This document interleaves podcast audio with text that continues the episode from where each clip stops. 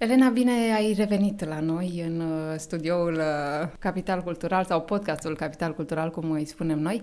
Ce mai faci? Mulțumesc de invitație, foarte bucuroasă să revin aici uh, și fac bine și foarte bine. Ne bucurăm. Uh, mi-aduc aminte că m-am întâlnit săptămâna trecută cu Elena, așa, o intersecție prin parc și am zis, pe trotinetă. Hai, da, era pe trotinetă, ce facem? Ne întâlnim și vorbim și apoi Elena a propus o temă foarte interesantă, uh, reziliența la copii și adolescenți. De ce te-ai gândit la această temă? Este uh, o perioadă de adresare foarte mare din partea părinților către cabinetele de psihologie, respectiv către cabinetul meu, dar bănuiesc că nu este singurul cabinet cu acest tip de adresare, referitor la comportamente disruptive, zicem noi, sau uh, uneori părinții folosesc tulburări de comportament, uh, la copii sau, uh, în mod special, la preadolescenți, vârsta 11-12 ani. Vorbeam mai devreme că am, uh, în decurs de o lună, am primit uh, șase solicitări de la părinți a unor copii, băieți sau fete, în mod egal, de 11-12 ani. Și uh, ca orice clinician, să să privesc un pic uh, tablou în, în ansamblu, să vedem bun, care sunt factorii care au uh, determinat părinții să, să se adreseze, să ia măsuri. Și am corelat puțin, uh, așa în mod empiric, nu neapărat o cercetare, dar am corelat și cu evenimentele uh, nefericite din Sibiu Uh, respectiv uh, uh, suicidul acela la, da. la o preadolescentă. Și, da, sunt evenimente sociale cu un uh, impact mare, dar care au o um, pauza mea spune că deja s-au instalat acolo niște Uh, procesări ale unor emoții, pentru că nu poți să, să, să treci indiferent, indiferent cine ai fi, inclusiv psiholog, peste astfel de evenimente. Uh, spuneam că astfel de evenimente sociale, mediatizate, uh, impactează comunitatea și partea sănătoasă din acest impact este faptul că uh, uh, uite, oamenii ajuns să conștientizeze lucruri care treceau cu vederea, uh, respectiv comportamente ale copiilor, despre care uneori părinții spun, a, are gărgăuni în cap sau uh, s-a făcut obraznic sau, eu știu, tot felul de etichetări din acestea, fără să se gândească că e posibil să fie comportament de stres și despre lucrurile acestea aș vrea să vorbim astăzi.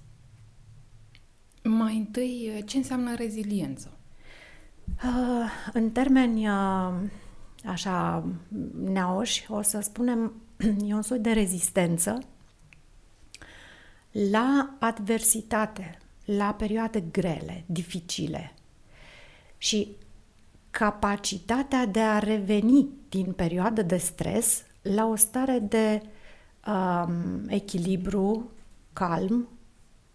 În termeni uh, fiziologici, spunem că facem decu- decuplarea de pe uh, creierul emoțional, respectiv, poate o să vorbim un pic și acolo, de pe amigdala cerebrală, care este sediul uh, uh, reacției primordiale la stresul, la reacție fiziologică la stres.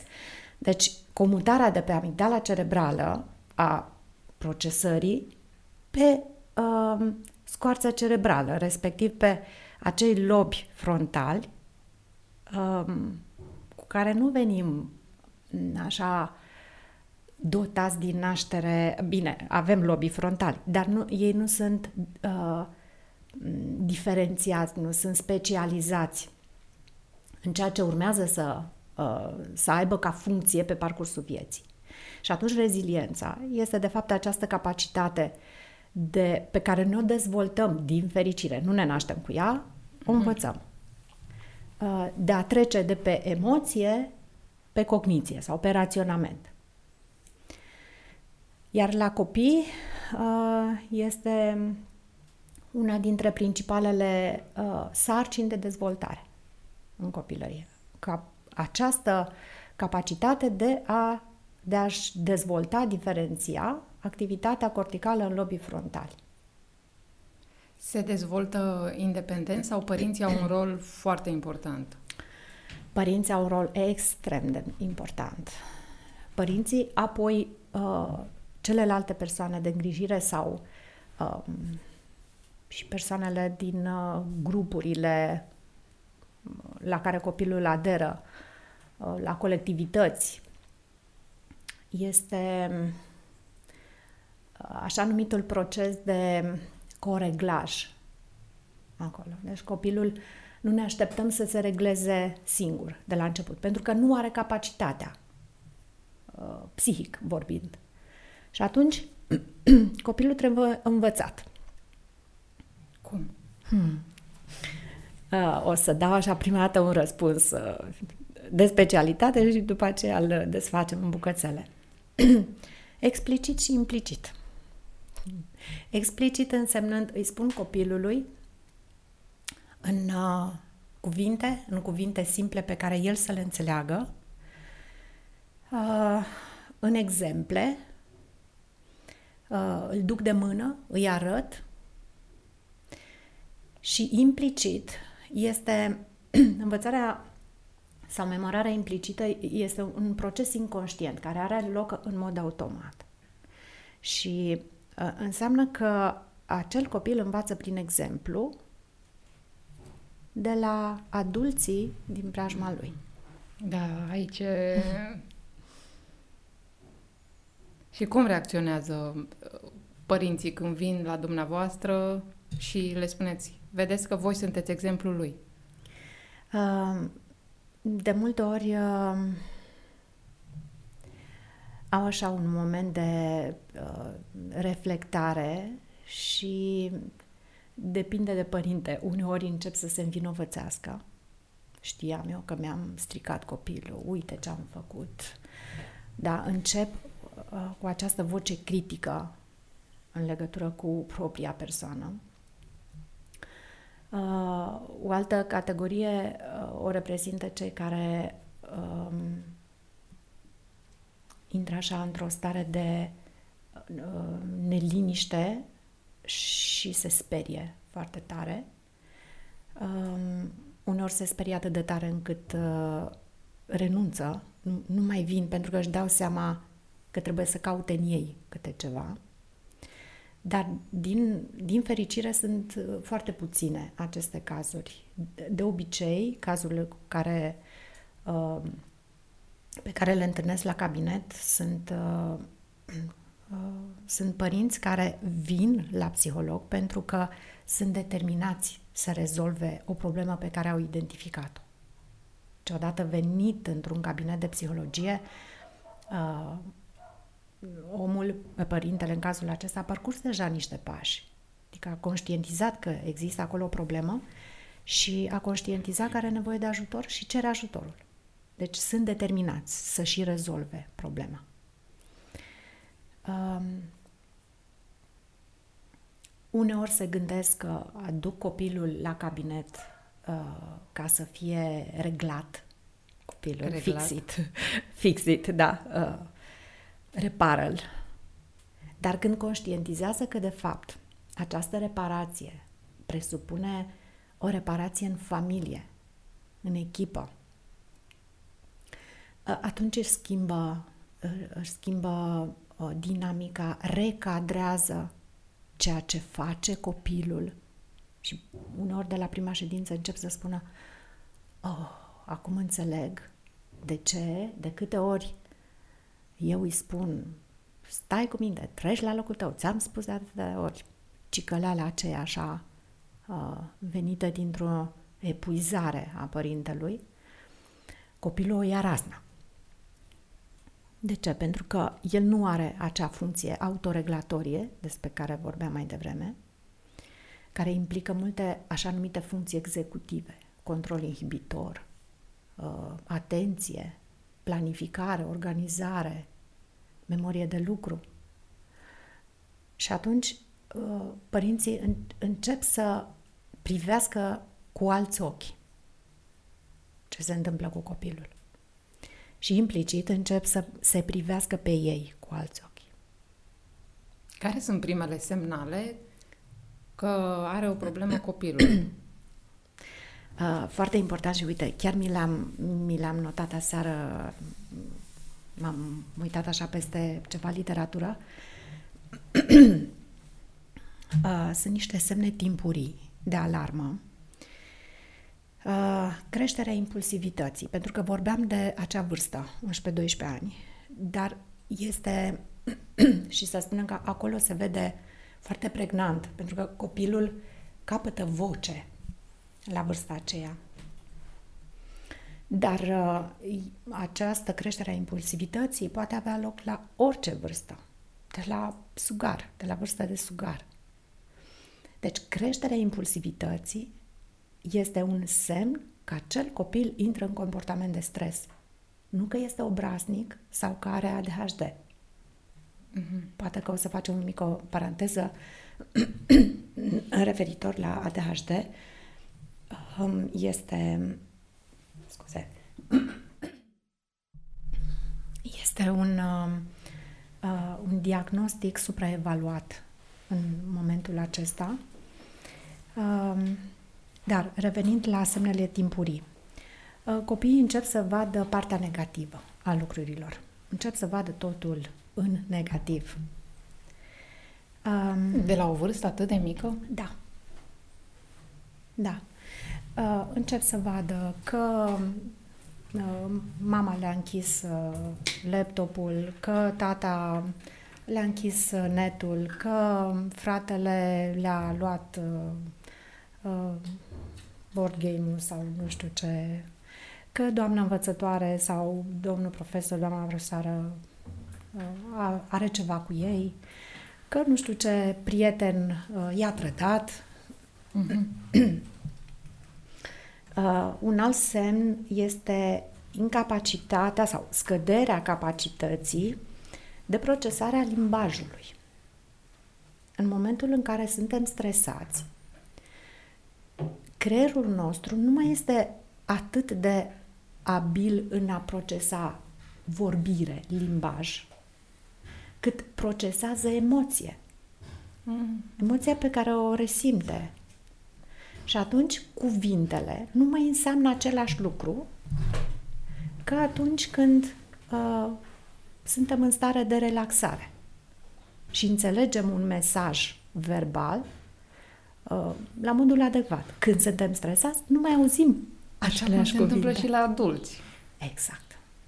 Când Sunt procese universale. Da. Apoi, um, copiii se înroșesc. Da? Și um, unii pot să și verbalizeze că mi de fața, mi ar obrajii. Uh, unul dintre copiii cu care lucrez de 11 ani îmi descria uh, îmi iau foc urechile.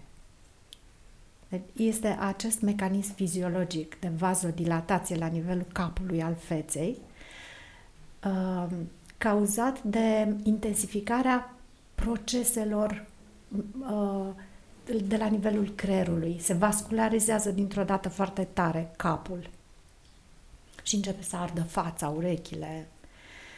Um, apoi, apare um, o senzorialitate mai mai specifică, uh, respectiv creșterea senzorialității, adică copilul începe să fie deranjat de, de exemplu, de zgomote. Uh, mult mai intens, să fie deranjat mult mai mult decât în mod normal de niște zgomote, cum ar fi, uh, să spunem, sunetul unui uh, mixer de bucătărie sau a traficului de afară sau a vocii părintelui. Uh, sunt copii care își pun mâinile la urechi. Este semn că ei intră în stres, în comportament de stres. Și se întâmplă uneori, vedem și pe stradă sau în magazine, părinți care iau mâinile de la urei copilului și spune ascultă ce-ți spun. Da. Adică le cer ceva aproape imposibil în acel moment. Cu alte cuvinte, da, fii atent la cuvintele mele, iar copilul exact la cuvinte nu mai poate fi atent. Um, alt semn, hipervigilența. Adică își cresc atenția exact pe acei stimuli care produc stresul. Uh, îmi spunea un copil la un moment dat, când mama vorbește cu mine, mi-e frică de ochii ei. Wow! Da, este această hipervigilență, uh, în cazul descris acum, hipervigilență pe emoția mamei. Pentru că mama era în epuizare, era într-o stare de frustrare foarte intensă și atunci mesajul non-verbal pe care îl transmitea prin intermediul privirii ajungea la copil ca fiind amenințător, periculos. Și el spune în cuvintele lui, uite ce simt. Mi-e frică de ochii tăi. Um, ce mai avem? Schimbarea uh, tonului vocii. Și la adulți se întâmplă, și la copii. Li se schimbă vocea. Fie începe să le tremure vocea, fie începe să crească în intensitate, copiii încep să strige, să țipe. Nu pentru că sunt obraznici, ci pentru că uh, procesarea de la nivelul creierului îi face să, să vrea să se audă, să, să se facă auziți și să dea un semnal că ceva e în neregulă cu ei spunem asta în, uh, despre copilul care nu plânge, nu primește de mâncare. Deci, când copilul plânge, țipă, se face auzit, va, va primi uh, asistența adultului. De asta strigă copiii. Ca să primească ajutor. Uh, apoi, postura corpului. Și aici sunt două, uh, două situații. Este o primă situație, cea în care copilul tinde să lupte, sunt cele două, luptă sau fugi, da? Fight or flight. Și mai este o a treia despre care se vorbește mai, mai puțin, uh, stadiul freeze, înghețarea. Dar cele două, fight or flight, uh, copilul fie ia o postură de atac, își lărgește baza de susținere, uh, are o gestică de expansiune, da? își uh, aruncă brațele, să zicem așa, în afară sau gesticulează foarte tare uh, și este semn că începe să lupte pentru că acesta este coping-ul lui, modalitatea în care el face, încearcă să facă față stresorului, iar cealaltă situație în care uh, se retrage, flight, da, uh, pleacă de acolo, evită, uh, se, corpul se, uh, se contractă cumva, își încrucișează mâinile, își, picioarele, își adună umerii, lasă capul jos, se contractă. Și atunci, un, un părinte ar trebui să știe să descifreze aceste semnale ale corpului copilului. Acestea sunt repetitive? Odată ce apar, se intensifică, își cresc în... Da, dacă factorul stresor uh, rămâne acolo în pofita încercărilor lui, ale copilului, de a le face față, stresorul rămâne la aceeași intensitate sau de aceeași uh, natură, uh, se tot intensifică. Și copilul uneori uh, o ia razna, spunem, dacă este pe modulul uh, luptă, începe să bată copii, începe să arunce, începe să strige, de fapt, strigând după ajutor, după un ajutor adecvat al adultului. Iar ajutorul adecvat al adultului este coreglajul Copilul nu poate să se regleze singur. Este un statement, un, un adevăr fiziologic. Deci copilul transmite semnale care are probleme. Exact. El nu se poate, el e neajutorat. Depinde și de vârstă, desigur. Dar autoreglajul este un, uh, un, proces, un proces psihic care are loc toată viața. Uh-huh. Deci nu ne așteptăm uneori nici la adult da. să, să se poată regla atât de ușor sau de fiecare dată. Cu atât mai puțin la copii. Uh, spuneam de, de postură și de modalitatea uh, unor copii de, de a uh, termenul în limba engleză este coping sau cope. Noi spunem mod de a face față. Uh, am avut la un moment dat un uh, băiețel, uh, să-i spunem, nu știu, Matei, uh, de șase ani și jumătate, era în clasă 0 și începuse un comportament uh, agresiv la școală față de unii colegi. Și comportamentul agresiv era că lovea foarte tare, lovea cu picioarele în special. Și când uh, în conversația cu el în cabinet am desfăcut acest comportament, să vedem care este simbolistica acelui comportament, el a numit uh, lovirea cu piciorul, l-a numit uh, furia fotbal. Și spunea că furia fotbal îl ajută să scape de uh, gândacii care îl, uh, îl uh, bâzie pe el.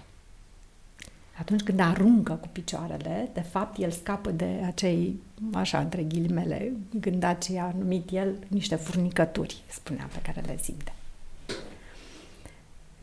Uh, deseori și, și cadrele didactice ajung să eticheteze copilul ca fiind hiperactiv sau ca fiind agresiv. Nu e întotdeauna cazul. Desigur că sunt situații în care chiar avem această situație. Adică cea în care copilul are o tulburare uh, de dezvoltare, respectiv uh, dezvoltarea atipică în direcția aceasta a ADHD, dar nu întotdeauna. Spuneam, ADHD-ul este supra, supradiagnosticat la noi. Cam acestea ar fi semnele. Și atunci ce face părintele? Părintele, în, în primul rând, trebuie să citească corect aceste semne. Apoi, să plece de pe acea etichetă de tulburare de comportament, respectiv de că e obraznic, că e și-a luat în cap, că e răsfățat, că... și să intre în această uh, paradigmă a comportamentului de stres a copilului. Deci să înțeleagă că, de fapt, copilul transmite mesaje că ceva este în regulă cu el sau cu mediul în care, se, în care află. se află și că el nu are resurse să rezolve singur. Pasul următor ar fi ca părintele să fie atent la propria stare, la propriul autoreglaj. Pentru că un, un părinte epuizat la un asemenea moment de tantrum al copilului va amplifica nesiguranța copilului. Uh, trebuie să știe să-și citească propriile emoții, să le înțeleagă și asta într-un timp foarte scurt. Da. Pentru că el, copilul, este acolo și așteaptă. Dar pentru câteva secunde sau zeci de secunde sau două, trei minute, părintele trebuie să stea puțin cu el însuși și să vadă, ok, care este starea în care mă aflu eu acum? Cum pot ajunge cel mai ușor pe calea cea mai scurtă la un autoreglaj astfel încât să fiu lângă copilul meu într-un mod adecvat. Adică să fiu acolo și să-i conțin emoția nu să-i o amendez, da, să, să strig la el. Amplific. Taci acum. Pentru că eu nu pot să duc. Uneori sunt tehnici din acestea extrem de simple. Respir de 5 ori. Conștient. Uh, număr câte flori au înflorit la orhidee. În timp ce copilul plânge acolo și okay. țipă. Pentru câteva secunde. Da? Uh, e de știut un lucru. Copilul se calmează repede la un contact fizic adecvat. Pentru că dacă pun una pe el și îl strâng, copilul primește semnal de pericol. Dar dacă îl ating într-un mod uh, blând, uh, într-un mod în care îi transmit siguranță, îi transmit că sunt acolo și știu ce să fac. Chiar dacă nu știu, în momentul acela, atingerea trebuie să fie una blândă. Nu smucesc de mână, nu scutur de umeri, nu-i trag una peste cap. Pentru că nu-l ajut cu nimic, nici pe el și nici pe mine. Ce se întâmplă dacă aceste comportamente nu sunt luate în seamă de părinți? De-a lungul anilor. Cum se reflectă în personalitatea copilului? Cum îl afectează? Uh, stresul se cronicizează. Un, uh, un mediu stresant pentru copii, un, un mediu uh, plin de nesiguranță, de pericole, vor dezvolta în copil uh, de cele mai multe ori, uh, sigur nu, nu este o regulă exclusivă, dar de cele mai multe ori, spuneam, copilul nu are capacitatea intrinsecă de a se autoregla. Și de cele mai multe ori se transformă în, uh, în tulburări fie somatice, organice, copiii fac boli fizice din cauza unor factori de stres prelungiți, care nu sunt bine gestionați de către adulții din preajma lui. Fie în tulburări de dezvoltare. Uh, și mai târziu, exact așa cum spuneai, se transformă în, uh, în tulburări de personalitate și mai grav, în ultima instanță, în tulburări psihice, respectiv în boli psihice. Sigur, factorii sunt mai complexi, dar uh, aceste perioade foarte prelungite de adversitate în copilărie, de traumă cronică în copilărie, în marea lor majoritate conduc spre aceste uh, desnodăminte nedorite. De, de multe ori când vorbeam cu prietene care merg deja la psiholog, îmi spuneau, știi, o să vină partea grea când te întorci în copilărie. Și de acolo, să, acolo o să fie cel mai greu. Iată cum sunt legate, de fapt. Uh-huh. Și dacă nu ai grijă în copilărie... Și aici s-a pus așa o povară foarte mare pe umerii părinților. Cred că dacă ascultă, se învinovățește și zic, uite, și eu fac asta, și eu fac asta. Mm-hmm. Uh, vorbeam de momentul acela în care părintele trebuie să aibă, să fie acolo pentru copil. Uh, momente în care el trebuie să se autoregleze, el părintele, să se autoregleze ca să poată livra copilului co-reglajul. În procesul acesta de autoreglaj al părintelui, o condiție obligatorie este să-și vorbească într-un mod plin de compasiune, ei înșiși. Deci, în momentul în care constat, exemplu, că, spuneam, prim, primul lucru pe care trebuie să-l fac eu ca părinte este să constat ce emoție trăiesc eu în momentul acela. Uh, poate că e frică, și din frică pot să fiu agresiv cu copilul. Și după ce mi înțeleg emoția, după ce o recunosc, să-mi vorbesc cu o voce internă blândă, să nu mă iau la ceartă. Păi cum faci? Păi, de exemplu, îmi pot spune, Uh, Elena, știu că ți-e frică în momentul acesta și știu că frica încearcă să te ajute. Frica încearcă să te ajute? Frica încearcă, orice emoție încearcă să ne ajute. Orice emoție apare ca să regleze o nevoie.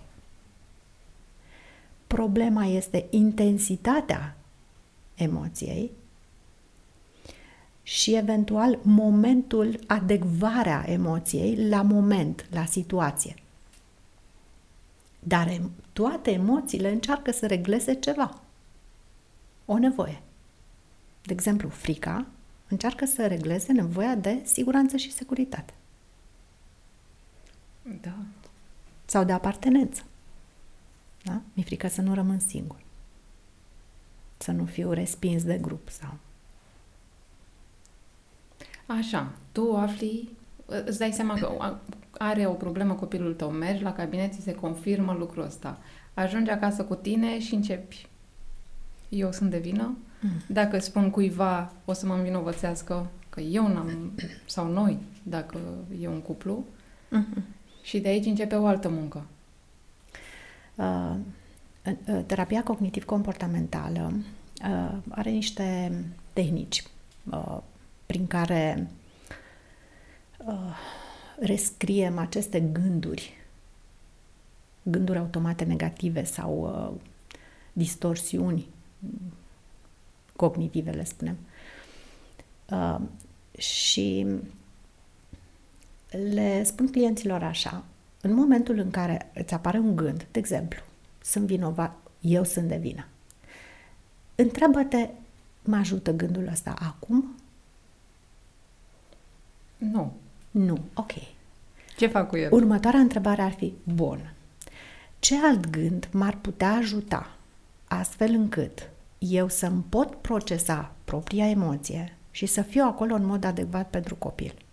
De exemplu, mă poate ajuta să-mi spun, bun, uh, am greșit comportându-mă până acum în felul X și mă voi ocupa de asta. În momentul acesta, copilul meu are nevoie de mine. Eu sunt cel mai adecvat adult de lângă copil. Uh, le spun asta părinților, tuturor părinților. Sunteți cei mai buni părinți pe care copilul vostru îl poate avea, îi poate avea. Nu sunt alții mai buni. Da, dar poate ei nu văd așa. Poate văd al, alți părinți ai altor copii mai buni. Păi cuvântul cheie este că aceia sunt alți copii. Pentru copiii noștri, noi suntem cei mai buni părinți. Important este să înțelegem și noi lucrul ăsta și să nu ne mai certăm, să nu ne mai învinovățim. Bine, nici să spunem că suntem cei mai grozavi, că nici asta nu e. Ok. Um, și să devenim adecvați, dacă vreți, cu copilul din noi, pentru că atunci putem fi adecvați și cu copilul nostru. Biologic, fizic. Cum facem să nu trecem în partea cealaltă, să protejăm copilul excesiv? De stimuli din jur, de reacții, de da. emoții. Și, și cum îi dăm o idee despre cum e lumea de fapt. Mm-hmm. Adică nu neapărat să-l... E ok, eu îmi gestionez emoțiile cât pot tare, dar în același timp aș dori să înțeleagă copilul meu că lumea din exterior nu e toată roz. Uh-huh. Sunt și niște situații pe care nu le putem controla și în momentele trebuie să învățăm să ne controlăm pe noi. Uh-huh. Cum facem, nu știu, mi se pare un joc destul de fin acolo. Așa și este. Și din nou este un uh, joc, cum spuneai, de toată viața. Um,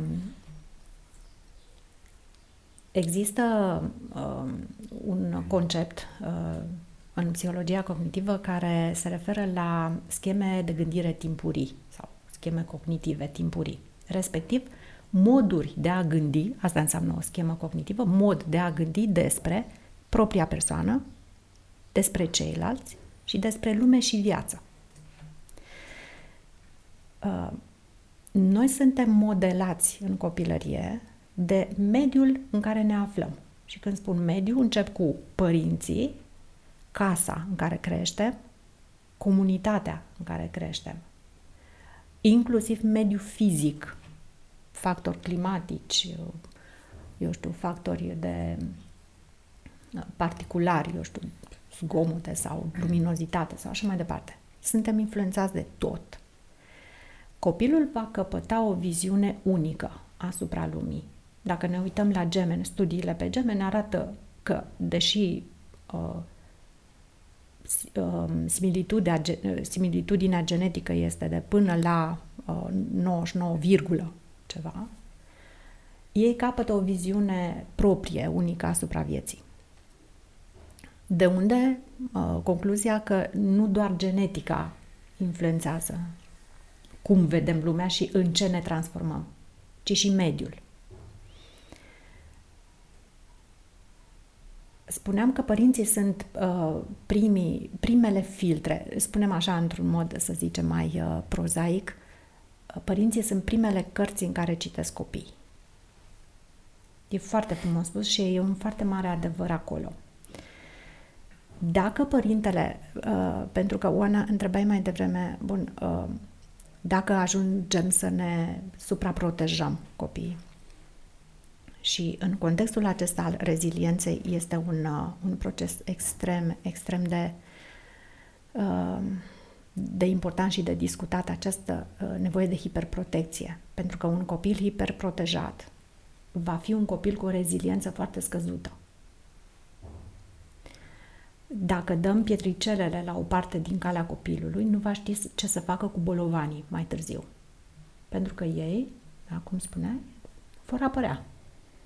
Pentru că lumea este de, de toate felurile. Spune, nu, nu e întotdeauna roz. Uh, nu ne-ar plăcea o lume pink peste tot. Um, dacă părintele vede un pericol în orice se, al, se apropie de copil, va avea tendința să-l supraprotejeze din două cauze. Odată pentru că nu-l investește cu, pe copil cu capacitate, cu abilitate de a face față și în felul acesta spuneam de învățare implicită. Îi transmite implicit copilului, tu nu poți. Tu nu Fără ești să-i în stare. spună? Fără să-i spună. Îl iau de mână la trecerea de pietoni. Acum, sigur, depinde de vârstă. Dar îl iau de mână și îl strâng tare. Cu alte cuvinte, ce-i transmit? Tu ești în siguranță doar dacă eu te țin de mână. Și te țin tare pentru că tu ești nestăpânit. Uh, și apoi, al, al doilea lucru pe care îl transmite copilului este că el însuși, părintele, nu face față dacă copilului se întâmplă ceva. Da, frica părintelui, Frica de fapt, părintelui. nu a copilului. Da. Copiii se pot răni, se julesc, se... Na, cu toții am avut genunchii juliți sau un pic capul spart. Doamne ferește de lucruri severe. Sigur că trebuie să există o măsură sănătoasă în felul în care um, îi port de grijă. Uh, dar lucruri se pot întâmpla și cu părintele de mână. Trebuie să ne pregătim, în primul rând, noi ca adulți, să facem față acelor momente ca acel copil să poată face față la rândul lui. Despre asta e rezilient. Și până la urmă, acum, acum mă gândeam, uh, copilul nu ține minte că s-a lovit. Copilul ține minte cum a reacționat mama sau tata. Oh, perfect adevărat. Da. Uneori copii se numește învățare vicariantă. Copilul învață dintr-un exemplu social, dintr-un vede, uh, să spunem, este la locul de joacă pentru copii. Și un copil cade de pe leagăn. Și mama altui copil se duce la propriul copil și îl ia de pe leagăn și pleacă cu el, speriată. Să nu cumva să-i se întâmple. Să nu cumva să îi se întâmple și lui. Ce transmite în felul ăsta?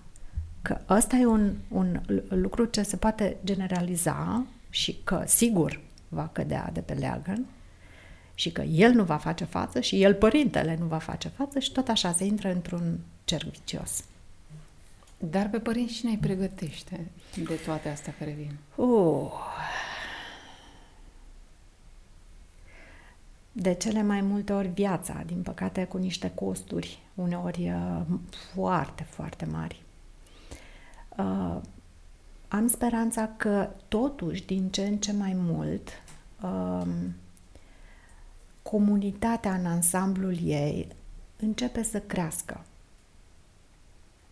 Am văzut extrem de multe comportamente de sprijin, de coreglaj social în perioada aceasta foarte grea a pandemiei. Oameni care s-au dus să ajute necondiționat alți oameni care nu puteau să-și îndeplinească singur nevoile. Uh, eu, eu fac parte, să spunem, din categoria uh, optimiștilor care chiar cred în, uh, în evoluția aceasta um, în pași mici a, a comunităților. Este nevoie de niște, de niște factori de, să spunem,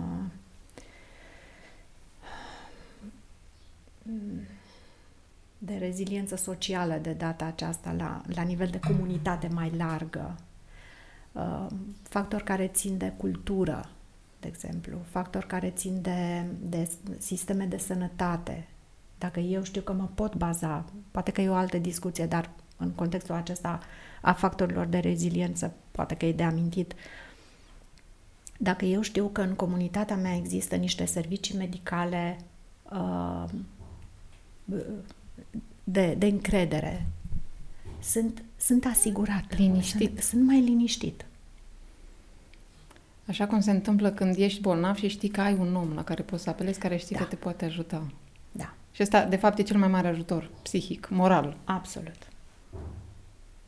Să știu că nu sunt singur. Da, da. Cât de mult se corectează acest comportament de stres după ce părintele și copilul încep împreună să lucreze? La copii mult mai repede decât la adult. Um,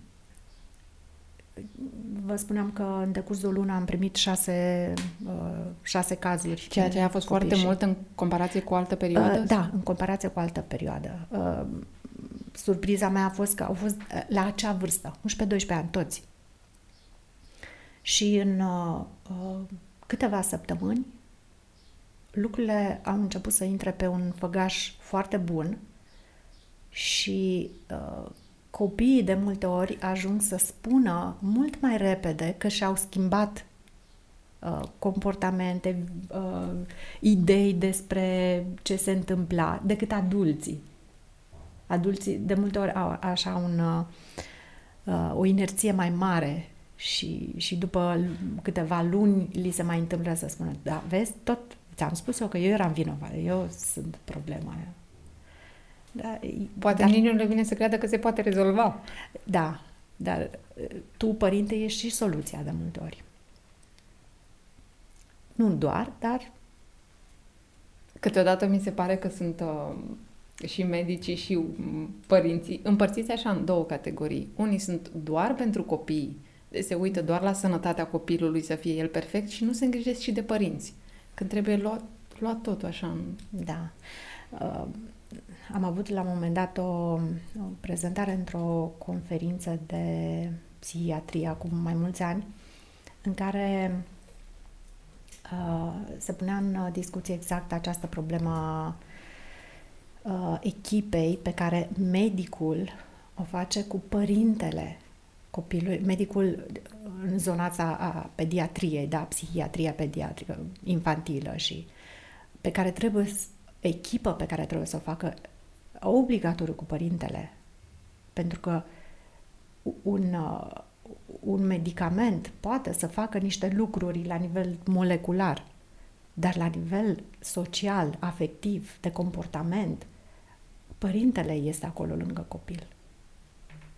24-7. Și câteodată părintele, părintelui e teamă de cearta din partea medicului. N-ai fost atent, n-ai avut grijă. De ce ai făcut așa? Dovadă că și noi, specialiștii, trebuie să fim la, la rândul nostru uh, bine antrenați, bine învățați să facem această interfață cu pacienții, respectiv clienții noștri. Pentru că, să știți, din păcate, trebuie să spun, am întâlnit și situații în care colegi psihologi ajungeau să certe uneori public, în mass media, părinții și să-i judece. Mie mi-e foarte ușor asta în evidență. Fiind părinte și reacționez un pic pentru că și, pe, și de părinți trebuie să ai grijă. Da. Ca să fie copilul fericit și părintele Absolut. trebuie să fie... Părintele e prima resursă a copilului. Nu medicul, nu psihologul, nu... Le spun părinților, nu... Eu sunt aici o oră pe săptămână sau pe, la două săptămâni. Și, și în niciun caz nu, nu, nu suminăm rolul părintelui sau uh, autoritatea părintelui sau uh, nu ne nu suntem niște înlocuitori a unor părinți buni, Doamne ferește. Uh, învățăm părintele să fie adecvat copilului lui. Și să aibă încredere în el. Și să aibă încredere. Că de fapt de-aia vin la părinții Acceptare necondiționată. Nu atât. Uh, profesorul Daniel Davis spunea la un moment dat într-un interviu despre diferența între stima de sine și uh, acceptarea necondiționată a propriei persoane. Uneori o stimă de sine mult prea ridicată, pentru că se bate monedă foarte tare pe creșterea stimei de sine, care uh, poate fi un pic uh, problematică dacă avem o stimă prea mare. Dar cum se manifestă? Uh, credința că noi avem întotdeauna dreptate și în mod exclusiv noi avem dreptate. Cam asta ar însemna o hipertrofie a stimei de sine. Uh, un concept mai adecvat ar fi uh, acceptare necondiționată a propriei persoane. Sunt valoros pentru că exist și sunt om. Comportamentele mele pot fi bune sau rele. Sau corecte sau greșite. Dar eu sunt valoros ca oricare alt om. Cum, cum ți se pare că s-a schimbat uh, relația dintre părinți și copii față de acum un an? Odată cu pandemia și toate schimbările astea. Sentimentul meu este că um, a devenit un pic mai, uh, mai apropiată relația, chiar dacă uneori este mai chiar un pic contondentă, un pic mai uh, conf- aparent conflictuală. Dar se cunosc mai bine, Dar nu? se cunosc mai bine. Citeam undeva la un moment dat că un copil tăcut nu este același lucru cu un copil calm. Și faptul că tace nu transmite întotdeauna că este reglat, relaxat, calm. Uh, deseori în cabinetele de psihologie ne temem, ne, între ghilimele așa, uh, ne temem mai mult de copii tăcuți, silențioși, care pot să dezvolte în interior niște blocaje, procese, uh, niște tensiuni extrem, extrem de, de mari, de puternice, care pot să-i copleșească și dacă ei nu sunt vocali în legătură cu aceste lucruri care se întâmplă în interior, uh, pot intra silențios în depresie. Și e Copiii? Greu. Da. Da. E de la ce vârstă intră copiii în depresie? De la în perioada de sugare. Pot intra în depresie. Dar poate că e o, o discuție în sine. Da, o păstrăm pentru data viitoare, ca să, fie, să avem. De acord. Uh, îmi notasem aici că am mai citit câte ceva pe internet și dacă vrei să afli despre reziliență, ți apar acolo articole multe. Ce trebuie să faci? Ce trebuie să eviți? Uh, multe, multe sfaturi. Cum recomanzi? De unde să se informeze părinții? De unde să citească despre asta? Uh, noi spunem așa, din surse primare, adică din surse validate de o comunitate științifică Pentru că nu orice sfat de tipul fă așa se potrivește oricărui om. Ce se potrivește? Spuneam la început, copilul capătă propria viziune despre viață, așa cum familia are propria politică sau cultură de educație. Și în unele sunt parametri care ar fi bine să fie respectați la modul general ca și cultură de educație, dar sunt parametri de individualitate fiecarei familii. Și atunci, um, părinții ar fi bine să personalizeze, odată să mergem către surse primare validate de comunități de specialiști. În al doilea rând, să personalizeze chiar și acele rezultate derivate din cercetări. Să personalizeze, pentru că nu, tot, nu tuturor ni se potrivesc aceleași tehnici în aceleași momente. Poate nu am mediul necesar sau poate nu am resursele necesare să aplic o anumită tehnică. Ce să facă părinții când uh, se sizează că e o problemă la copilul lor? Să ia măsuri. Cât mai repede. Să treacă la rezolvarea de probleme. Prima etapă e cum să treacă de frica aia, de sperietură, de... Să-și amintească că frica ne poate ajuta. Ne poate ajuta dacă are forma ei funcțională. Îngrijorarea este o formă funcțională a fricii. Deci dacă sunt ușor îngrijorat despre în legătură cu ce se întâmplă cu copilul, voi lua măsuri. Deja a început procesul. Da. De dacă intru în panică, mă blochez și iau decizii proaste, în general. La, fierbi, la, la fierbinte. Da, iau decizii emoționale. Se întâmplă să meargă adolescentul către părinte să-i spună eu am o problemă? Da, și uh, mă bucur foarte mult când uh, adolescenții sunt cei care dau semnalul părinților și părinții vin cu, cu el la psiholog. Uh, înseamnă că acel adolescent are o capacitate de, de uh, conștientizare foarte bună. De conștientizare foarte bună. Dar își dau seama, ok, nu am toate uh, Uh, nu am toți parametrii reglajului, dar conștientizez că am o problemă, se întâmplă ceva cu mine. Sunt cazuri foarte fericite acestea. Din păcate, întâlnesc și situația în care părintele spune ia să-ți iasă gărgăunii din cap, îmi spui miele toate prostiile. Și mai e vorba aia, așa e el din naștere. A, ca să scăpăm de responsabilitate. Așa e el tăcut. Așa e el, certăreț. Mm. Mm. Mai simplu să mă fac uh, nu văd. Da, stăteam și mă gândeam acum că atunci când detectezi problema și faci primul pas, al doilea pas, începi să rezolvi, deja te simți și tu mai bine. Spuneam, uh, această capacitate de reziliență durează toată viața. Nu se termină în adolescență. Și sigur că ne simțim mai bine atunci când căpătăm abilități în plus de viață.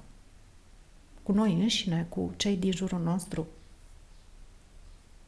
Da, cum treci printr-o situație, deja a doua oară nu se mai pare la fel de greu. Deci ad- adversitatea n-ar trebui să ne sperie. Dar cum se educă? Cum, cum lucrăm la asta? Um, dezvoltând optimismul. Și uh, spuneam mai devreme că fac parte din categoria oamenilor optimiști în legătură cu evoluția. Să dezvoltăm optimismul până la nivel de comunitate.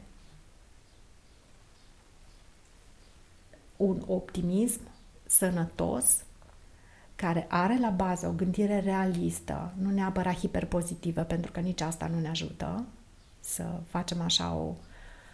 Uh, un, totul este un curcubeu și totul este uh, plin de unicorni și de zâne. Nu, viața, spuneam mai devreme, nu e roz, nu, e cu de toate.